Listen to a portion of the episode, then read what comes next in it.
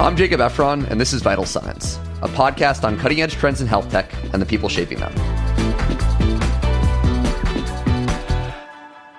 Today, we're continuing a series we've been doing on trends in research and development in the life sciences space. Couldn't think of a better person to have on today than uh, Dr. Chris Gibson, co founder and CEO of Recursion, Recursion is really at the forefront of using AI for drug discovery. Chris is an MD PhD who started Recursion with some really interesting algorithms to identify changes imperceptible to the human eye in cells. And since then, the company has just built out an incredible set of biological processes and analytics to improve drug discovery, kind of drawing on the massive data set they've been building over time. The goal is to kind of broaden the discovery funnel at the top and then better predict performance down the line. And the company's been quite successful, IPOing in April 2021, working across a kind of broad swath of disease areas today, both bringing their own compounds through trials, as well as doing some exciting partnerships on the life sciences side. Uh, so, really interesting company. Chris, thanks so much for, for coming on. Thanks for having me, Jacob. I'm really excited to be here. I've got I've got one quick edit there. So yeah, I actually dropped out of med school halfway through. Really? Okay. So I'm a thought... PhD and then MD dropout, just for for clarity. That, that's a, that's an important clarification. I mean, still still a lot of schooling, a lot more schooling than I have. That's for sure. That's right. That's you still right. you still got the doctor one way or another. One way or the other. Amazing. Well, yeah. I mean, to start off, I think would love to kind of just hear a bit about the founding story of Recursion and how you came to start the company. Perfect. Yeah. So I was working in the lab of a guy named Dean Li at the University of Utah on my MD PhD at the time, no plans to drop out, and you know wanted to be a, a cardiothoracic surgeon. And we were trying to understand a variety of genetic diseases, and we ended up working on one of those for a long time. I was part of this project to understand a disease called cerebral cavernous malformation, which is a mouthful, or CCM for short. Um, and after a decade in Dean's lab and me working on the project for a year or two, we thought we figured it out and we, we went to test our hypothesis and we failed. We actually made an animal model of the disease worse. And so it was like this humbling moment of biology where, you know, we, we learned that we didn't understand it all, which is not surprising.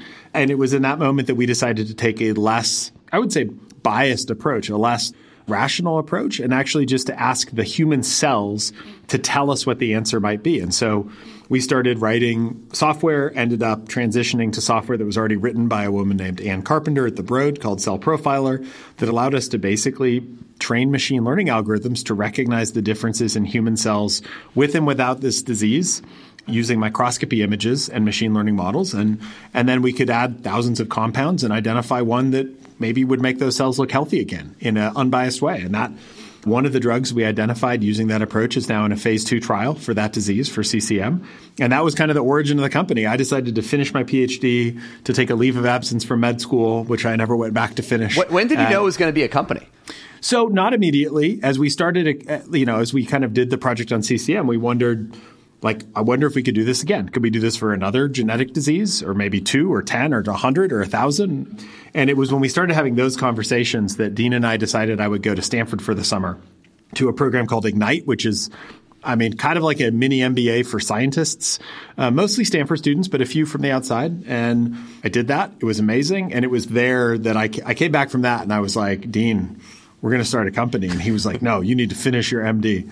And then I was like, no, no, no, we're really going to start a company. He's like, okay, well, if you're going to start a company, then I'm doing it with you. And so that, that was history. Oh, that's amazing. And I think, you know, it would be helpful maybe for our listeners, you know, uh, before we dive into to more of the specifics to maybe just at a high level kind of understand today how all the work recursion does kind of fits together. And maybe if we take an example of a compound that you're taking through trials today, just to think about how the, the kind of unique approach you have on the R&D side, you know, leads to the insights to actually generate, you know, now what are some pretty exciting compounds. Yeah. So um, what we do is pretty complex. I'm going to start with an analogy. Okay. so we're in the middle of a, of a vast wilderness and we're trying to figure out how to get to some mountaintop. And this is the vast wilderness of biology. Super complex, super hard to understand. And today, the molecular and cellular biology tools that most of the industry uses allow us to look at just little tiny sections of that wilderness. So we can understand sort of little tiny parts at a time. And ultimately, if you want to build a path to some mountaintop, maybe some new treatment for a disease, navigating that wilderness without a map is really, really hard. And the tools we have today, like I said, they only let us see little pieces at a time. So what Recursion did is ask, is there some way that we can build maps of this wilderness, maps of biology that allow us to plot a path from one point to another and to do that at scale? And the way we've done that is by generating very large omics data sets. So complex high dimensional data sets. Our foundation is using microscopy images of human cells, but other omics data sets, transcriptomics as well, that we're scaling here at Recursion. And then we train machine learning systems to try and understand the similarities and differences, not between one disease and another, but across the entire genome and across more than a million compounds and to really start to understand the topology of biology, chemistry, and how they all interact. So how that plays in a single program is we look at our map of biology. We look at some known anchor point like a genetic disease. So we know that patients who have a mutation in a gene called CCM1, CCM2, or CCM3 get this CCM disease. So we can look at our map and ask, is there anything in our map that tells us that there's some relevant unknown biology or chemistry that seems to be impinging on this process. And we don't have to go do any experiments today to do that. We've already knocked out every gene in the genome in several cell types. We've profiled now more than a million molecules at multiple doses. And so we do this in a web app where our scientists start with a web app of over nearly now 4 trillion relationships that we've predicted from nearly 200 million experiments we have done in the past at Recursion in a giant automated lab. And we use those to generate hypotheses, and then we go test those in in our laboratories in a variety of kind of uh, relatively high throughput ways all the way down through animal models where we've built machine learning systems to watch animals, uh, you know, in in their terrariums and you know identify whether drugs could be having not only beneficial effects but also negative effects like like tox that we don't want to take into human trials. So it's technology at every step, big data at every step, machine learning wherever it's useful to try and help us make sense of this massive, massive data set. And mostly what we focus on is unexpected relationships in biology and looking at biology as a system. Hopefully that helps, Jacob. Yeah, no, it's super helpful. And I, guess one thing I'm curious about is obviously there's there's so many kind of algorithms you're using that are driving decision making internally, mm-hmm. and it seems like that was the genesis of the company. You know, I imagine over time this has evolved, but how did you think about some of like the early demonstration points to give both you the confidence, and then I'm sure obviously you're pitching investors, a broader biotech community. Like, what were those kind of demonstration points that said, actually, wow, it looks like we, we're onto something here? So there's there's really two flavors that we that we like to look at. One was we asked, can we rediscover known biology? So I'll give you a great example if people want to go look this up so they know that I'm I'm being honest here. I think it was the third week of April of 2020, we published a paper in the pandemic, the first few weeks of the pandemic, where we had taken live SARS-CoV-2 virus and added it to primary human cells. And then I think we looked at about 17 or 1800 FDA approved drugs and we used this mapping and navigating approach and, and our technology to essentially predict whether drugs could have some useful effect. And so you go back and look at the preprint with the original date on it of April 2020. And what we could have told you then was that we don't think hydroxychloroquine is doing anything useful. It's not doing anything useful in the context of this disease. And this is back when that was a hot topic of discussion. Remdesivir, which had not yet read out of a clinical trial or a Gilead drug, looked extraordinarily powerful. And so far today, we're about eight for nine of molecules that were in our screen that have gone through randomized controlled trials have read out trials that align with the prediction we would have made about that molecule.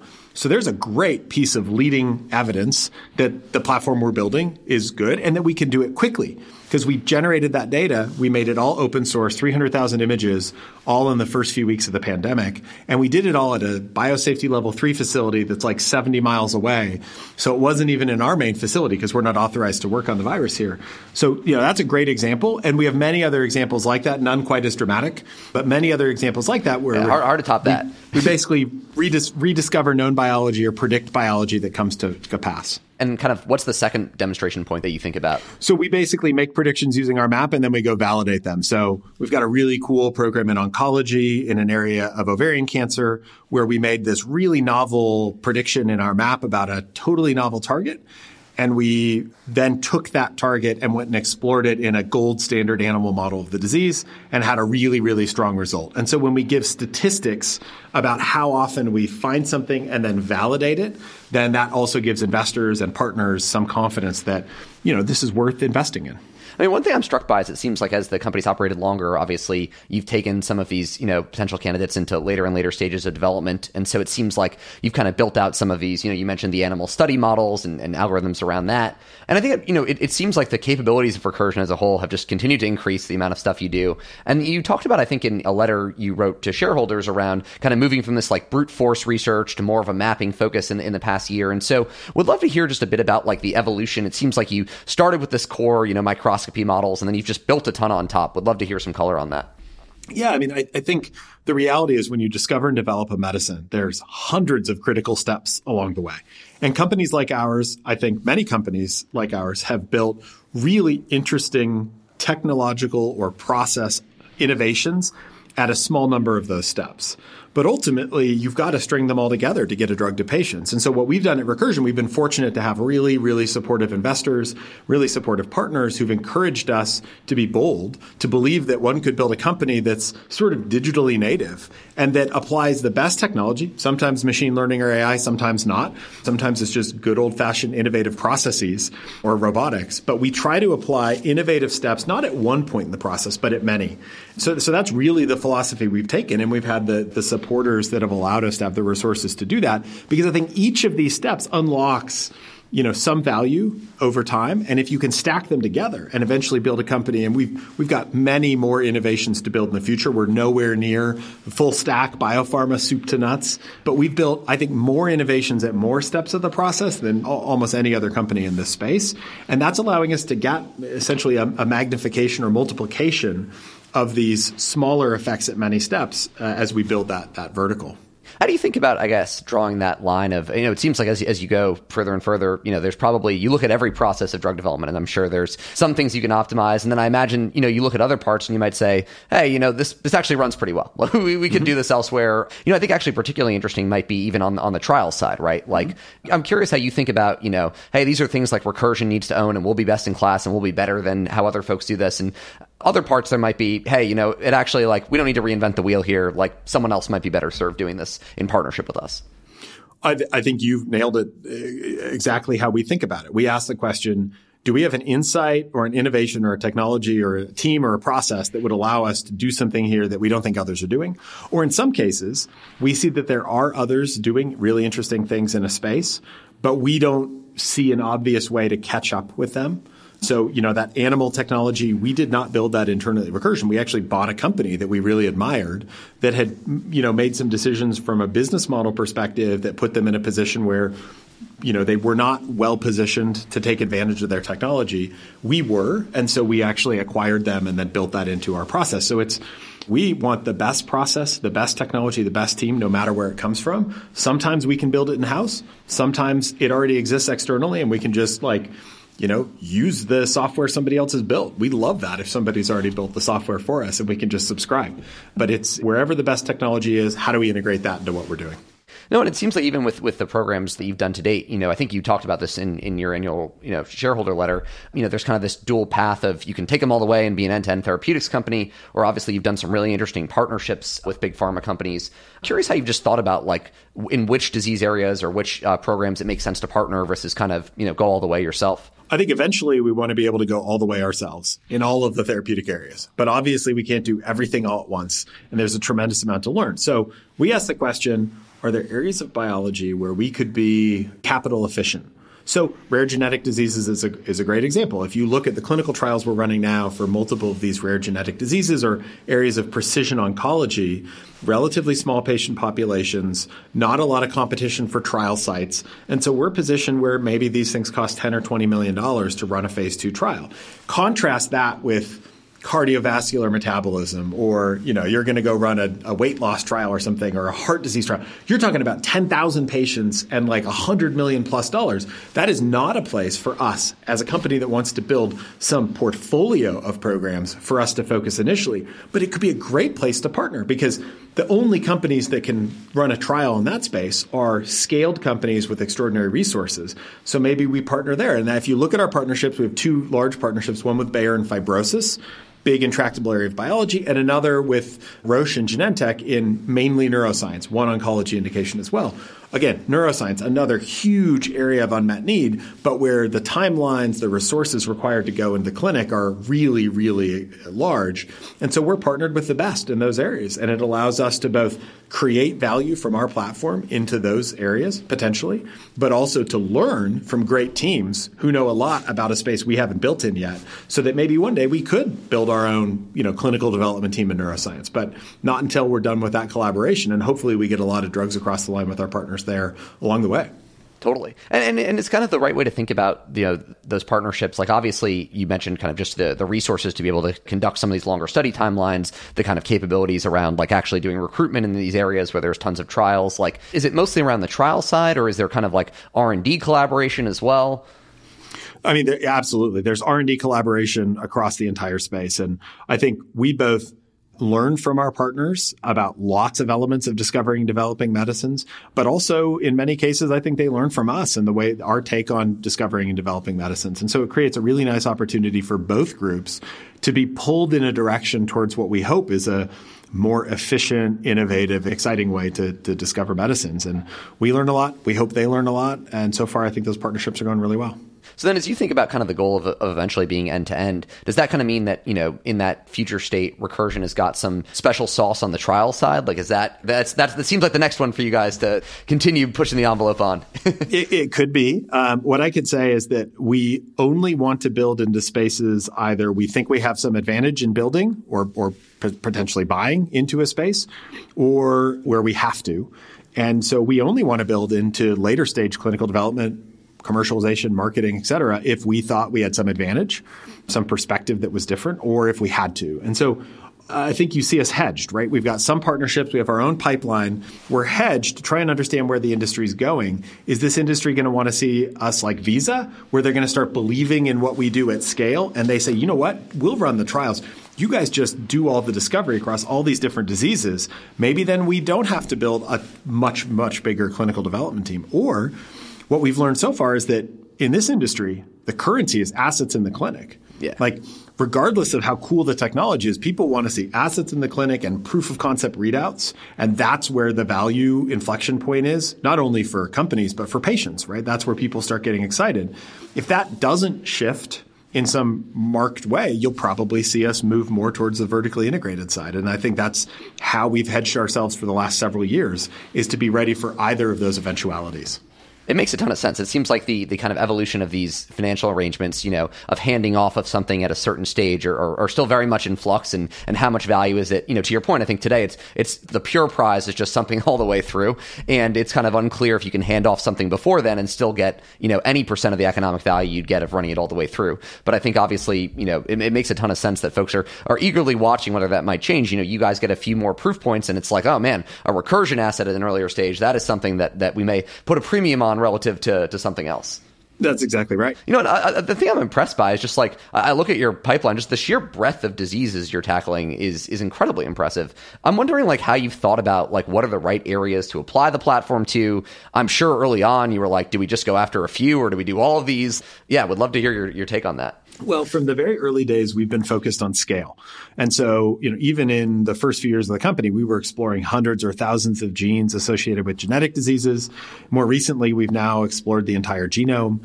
And what that means is that our scientists can develop programs based on they don't need to build a team and build an assay to start a program. Now, to advance a program all the way through the clinic, of course, you have to build a team, you have to build assays, et cetera, a lot of local expertise.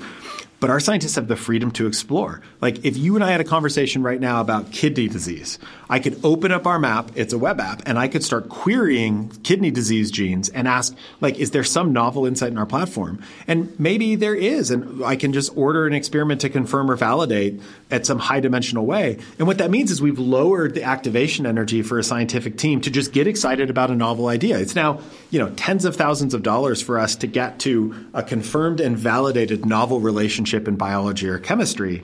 Now, to act on that means we do need to make a strategic decision like we were mainly focused in oncology and genetic disease right now at Recursion. Those are areas where our platform, we know it works better than other areas. They're areas where we think that there's an economic model that makes sense for us right now, especially in the current capital market kind of crisis in biotech, I would say. And so we certainly do narrow the focus, but we're building this reservoir, so to speak, of programs and ideas that can be confirmed and validated that maybe in two years we come back to this one and say it's not right right now, but you know, infectious disease.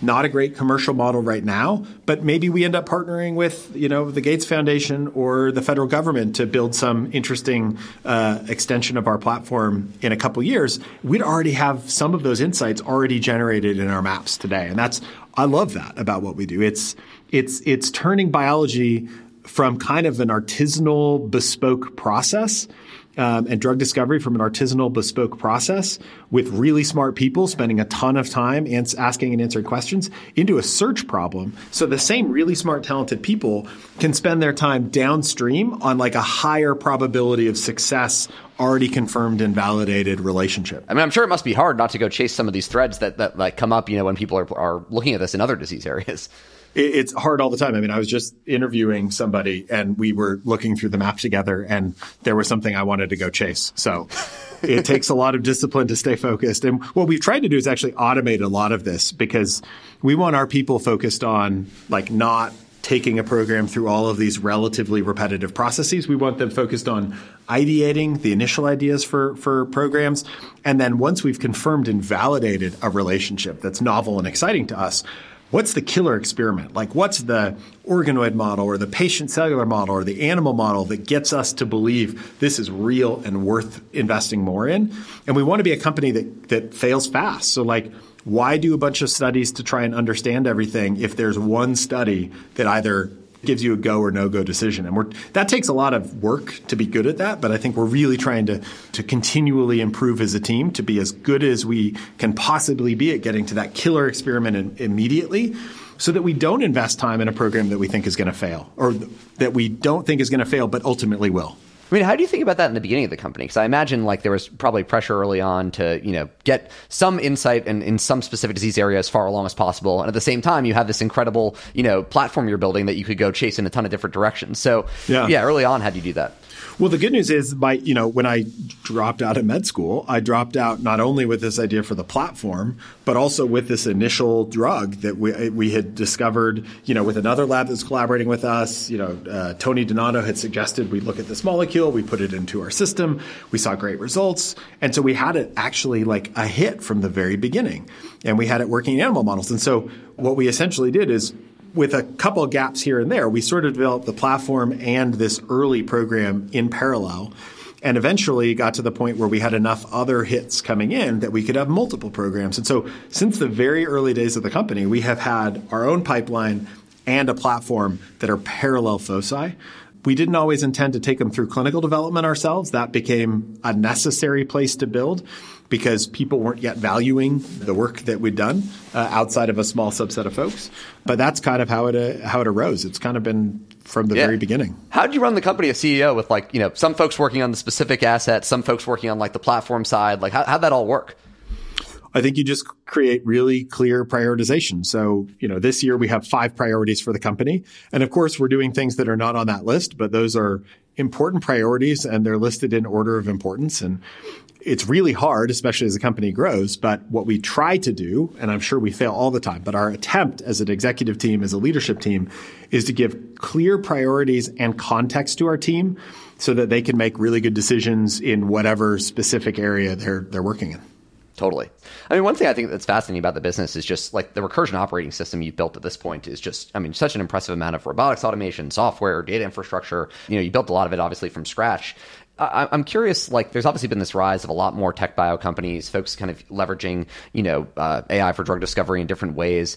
And I wonder, as, as you think about kind of like the landscape today and the opportunity, is there a place for folks to maybe take some of the things you built on the recursion operating system, build those as standalone companies, and like sell that into this set of tech bio companies? And I ask because it seems like from the outside, every company that starts doing that eventually just becomes a therapeutics company.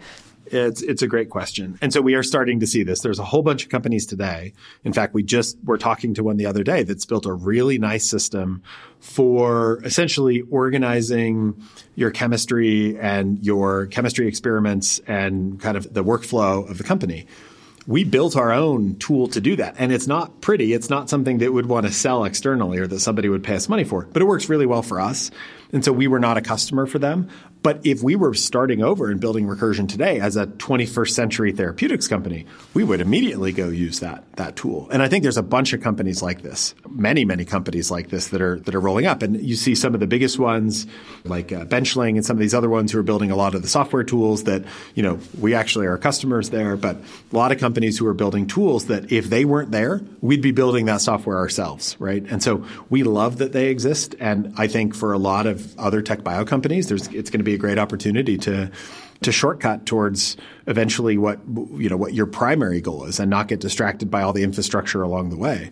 But for us, those things didn't exist when we needed them, so in many cases we just had to build it ourselves.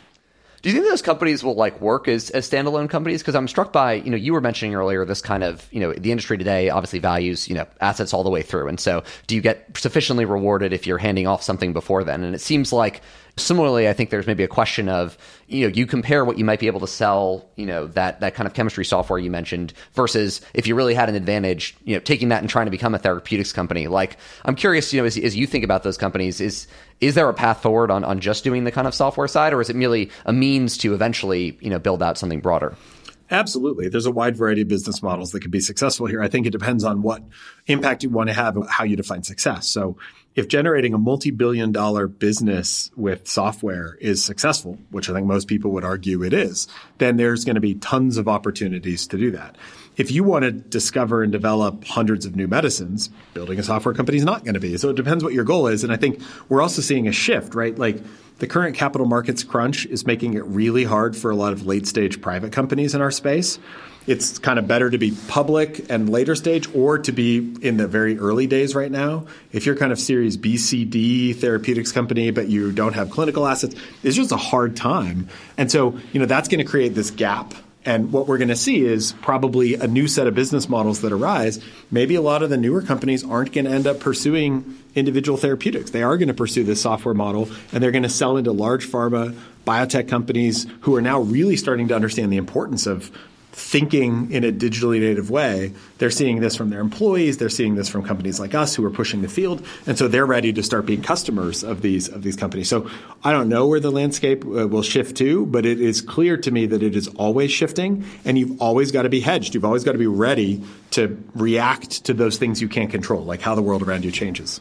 Yeah, no, it's a really interesting point. And I think actually a, a, a, nice segue to you know just kind of reflecting on on you know the AI for drug discovery space as a whole, right? I mean, you really were one of the pioneers in this space. I think it's become you know even more the topic du jour at every conference these days. And I'm curious, like you know, taking a step back, how you kind of categorize the space today as a field, you know, relative to when you started Recursion in 2013. Uh, it's extraordinary. I mean, there's so many incredible people, incredible ideas, incredible technology in this space there's also a whole bunch of hype.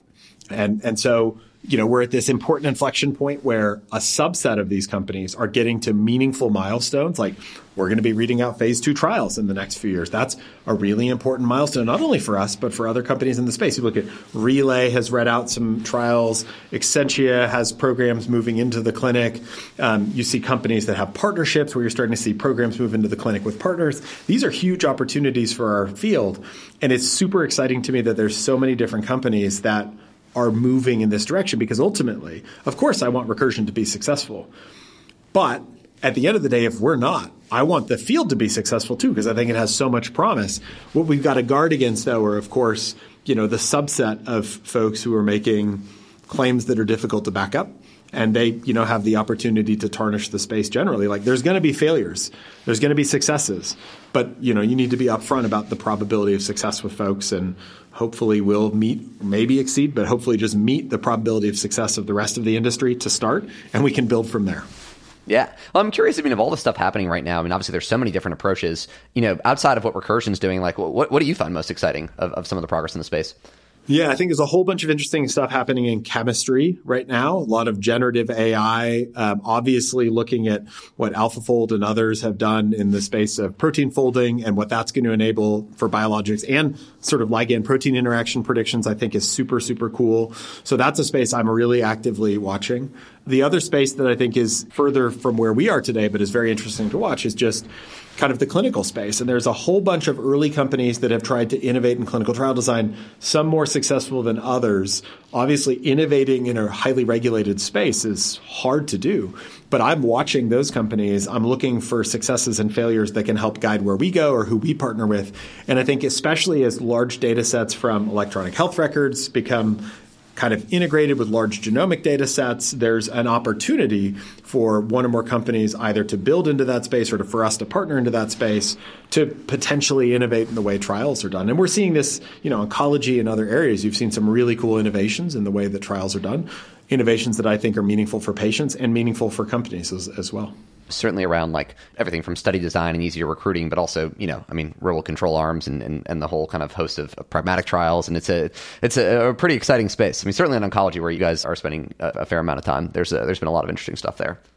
Or even like in our own work, like we have cameras in the cages of animal models, right? And we can predict so much about how an animal is responding to a therapy, both good and bad, simply from a video sensor in their cage. Now, we're not building here. I'm like just totally talking out 10 years from now. But I believe in some form of the wearable or some sort of sensor or monitor system because I see what it can do in another physiologic system. Now, I'm not suggesting we go put cameras in everybody's cages or everybody's homes, I should say. But at the same time, like you know that if you could have the right sensors in an environment, you could gather a lot of data that could be helpful in some contexts of biology. So, what is that? What sensors is it? The, is it the one we wear in our watch? Is it going to be the Alexa system in our house? And Amazon starting to come in, and you know, I saw that they were doing a phase one trial recently, or helping with a phase one trial in Seattle. So, like, you see Amazon coming from one side, Alphabet with DeepMind and Isomorphic is coming from one side. The pharma companies are starting to invest in this space.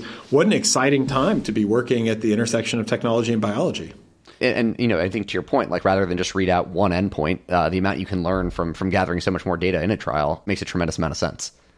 Well, I'm excited for as, as you guys put your sites there. I'm sure there'll be lots of cool things you, you end up doing in the space. You know, I, I guess I, would be curious just at the broadest level as you think about, you know, where this whole world is headed. I'll ask the, the, the highest level question, which is like, what do you think drug development looks like in like 25 years? 25 years? Oh, uh, take your take your number of no, years no, that great. is in the future. I love it. I love it. I think because I think you have to think along that kind of time scale to see really massive shift in this industry. But I think in 25 years we'll be building N of one medicines at scale for most patients with most diseases. So like most people won't have the same disease as almost anyone else. You'll have a version of that disease that's pretty specific to you based on your genome, your environmental upbringing, et cetera. Like you'll have a pretty specific to you disease and we'll be able to either identify the right medicine for you or even build a novel medicine for you, give it to you in an economic model that works for humanity and that affects a, most most patients with most of the diseases we work on today. 25 years, it's going to be vastly different. Five years, not so much. It's like this is a Bill Gates quote. We overestimate what we can do in a year and we underestimate what we can do in 10. And so if you're talking about 25, I think it's going to be just extraordinarily different. It's really interesting. I'm curious, like, what does that mean for the pharma business model? Like, I feel like today you've got these blockbuster drugs, like take a Keytruda, and the reality is, like, they work really well for some patients, they don't work as well, and, and, they're kind of just like these broad things that are used across the board. And it makes total sense. We'll get to a world in which there's something that's much more tailored to each patient. I wonder if, if that ends up, you know, needing to be priced like rare disease drugs are priced. It, it, it seems a very different model than than kind of what we have today. I'm curious how you, what that means for like pharma companies of the future. I mean, I, I don't know because we're building something a bit different. But what I could imagine thinking if I were at a larger pharma company is I better be hedging and getting into all of these spaces as much as I can. And I better be thinking about different economic models because the reality is the pricing system in the US is not going to it will not exist in 25 years because it is not sustainable. So, how are you positioning yourself to have inexpensive medicines for patients and still build a profitable business that your shareholders can get behind?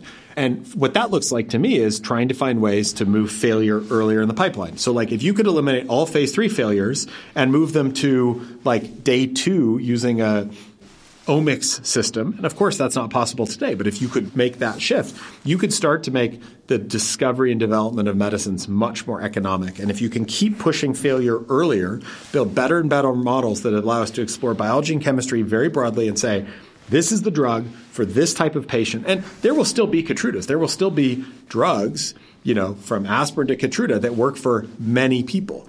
But we will have very, very few drugs where we don't know ahead of time which patient it's going to work for. So we're not going to have patients going on Keytruda who end up not responding. That's going to be really, really rare in 25 years. I think we're going to know it's going to work for you, Jacob. It's not going to work for you, Chris. But for you, Chris, it's this other drug.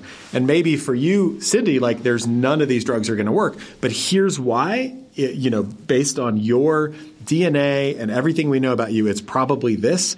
And we've already got a molecule or a medicine or even a gene therapy that we think is going to modulate that in a way that makes you, uh, you know, resistant to that disease in the future. I think in 25 years that'll be happening pretty broadly. I mean, it's it's an incredible vision and, and, certainly one that it seems like you guys are at the forefront of pushing toward. You know, I, I, think we always like to end here with with this kind of quick fire round where we ask you a few quick questions, and uh, you know, I think we've we touched on some of this stuff, but would love to kind of maybe to kick it off. We'd just be curious. Obviously, people talk about AI for drug discovery a lot. I'm curious what you think is the most overhyped and underhyped thing in the space today. I mean, the most overhyped thing is the idea that AI is going to do it all, and it's a it's a magic bullet that's going to cure everything. Like the reality is AI is a really useful tool and it's more useful some places and less useful others. And there's still a lot that people are going to need to do even in 25 years to help discover and develop medicine. So I think that's the biggest piece of hype is that it's not like this silver bullet. Um, it doesn't um, automate away the need for lab scientists and, you know, no, no, no, yeah. no. Yeah, no, there's still a ton of, of that work and there will be for a very long time. Most underhyped thing. Ooh, the most underhyped thing. Honestly, the most underhyped thing in our space is people all of the companies talk about their technology, but a lot of the companies don't spend enough time talking about their people, their culture. And the reality is, whether you're a tech company, a biotech company, no matter how good your technology or AI is, if you don't have great people and great culture, you're not going to be successful. And so I think like we just need to spend more time talking about that as a subsector of the industry. Totally. And then obviously, you know, you started Recursion in 2013. I'm wondering, you know, if you could go back now with all the knowledge you've accumulated and do it over, what would you have done differently? I mean, I would have used CRISPR earlier or invented CRISPR because uh, siRNA was a really rough technology that we used in the early days. No, but joking aside, I, yeah, I would have hired some more experienced managers and some more experienced drug hunters earlier into the company. I undervalued both of those things in the first few years of the company, and it's not that they they make everything better, but you need the right balance of innovation and useful naivete alongside experience, wisdom, and and you know honed talent. Yeah, I mean, how did that bring, bringing that experience, wisdom in, kind of change the the approach you guys were doing, or, or kind of the day to day operations? I mean, it just like uh, so many ways. It, it, it's it's not a quick fire response is the answer. fair, fair. we always try to like get you know we, we always end up going on some tangent in these, but uh, that that is that is very fair, not quick fire. you know, I guess uh, uh, another area is just you know a lot of R and D and kind of pharma as a whole touches you know the policy world. You know, I'm curious. If we gave you a magic wand and you could change one thing on the on the policy side. What would you change? I mean, I think that our regulators have a really hard job and they they do it pretty well. So there's not a ton of policies that would come to mind, but one that I would get rid of, and you know I'm going to get some flack for this, but I would get rid of direct to consumer advertising in our industry. Like you watch these TV commercials occasionally and you don't have any idea what the drug does, and I don't know why people are spending money on them. I would move our industry in a direction where we generated data sets and we shared them with physicians and patients openly wherever they could access them, like on the internet where you can search for your disease. And we let people look at the data and judge for themselves and let the medicine stand on the merits and have a little bit less marketing behind them. That's what Yeah, I'm, i guess we're one of the one of the few countries that actually uh, OECD countries that actually allows that. Though it does it does seem to help the sports leagues with their uh, with their advertising revenue. Yeah, I'm sure it helps somebody, but uh, um, I'm not clear who it is and why we're doing it. So hopefully Recursion is never one of those companies that like we'll talk about Recursion, we'll advertise what we do, but I really want to avoid avoid these like super generic like have you ever been sick if so here's a drug that could cure you and oh by the way here's the 600 things that it could do that are bad that, right, that like part at least the they say very fast I just don't get it. Anyway, but that's me. I'm I'm naive, I guess. No, no, makes uh makes sense. Well, I mean, look, this has been a fascinating conversation. I'm sure folks will want to go dig into to a lot more of the details here. What's the best way for people to learn more about kind of what you're doing at Recursion and you know some of the work you've done? Well, uh, follow us on Twitter, follow us on LinkedIn. We're always posting about the work that we do, the people, the technology, the processes, our partnerships. Uh, you can look at our website. You can listen to this podcast to hear about us and lots of other cool uh, uh groups that are working in the space. Uh, and I think, yeah, just following us online is the very best way. Or if you happen to be at a conference or something, come say hello. Awesome. Uh, well, Chris, this has been a blast. Thanks so much for for taking the time.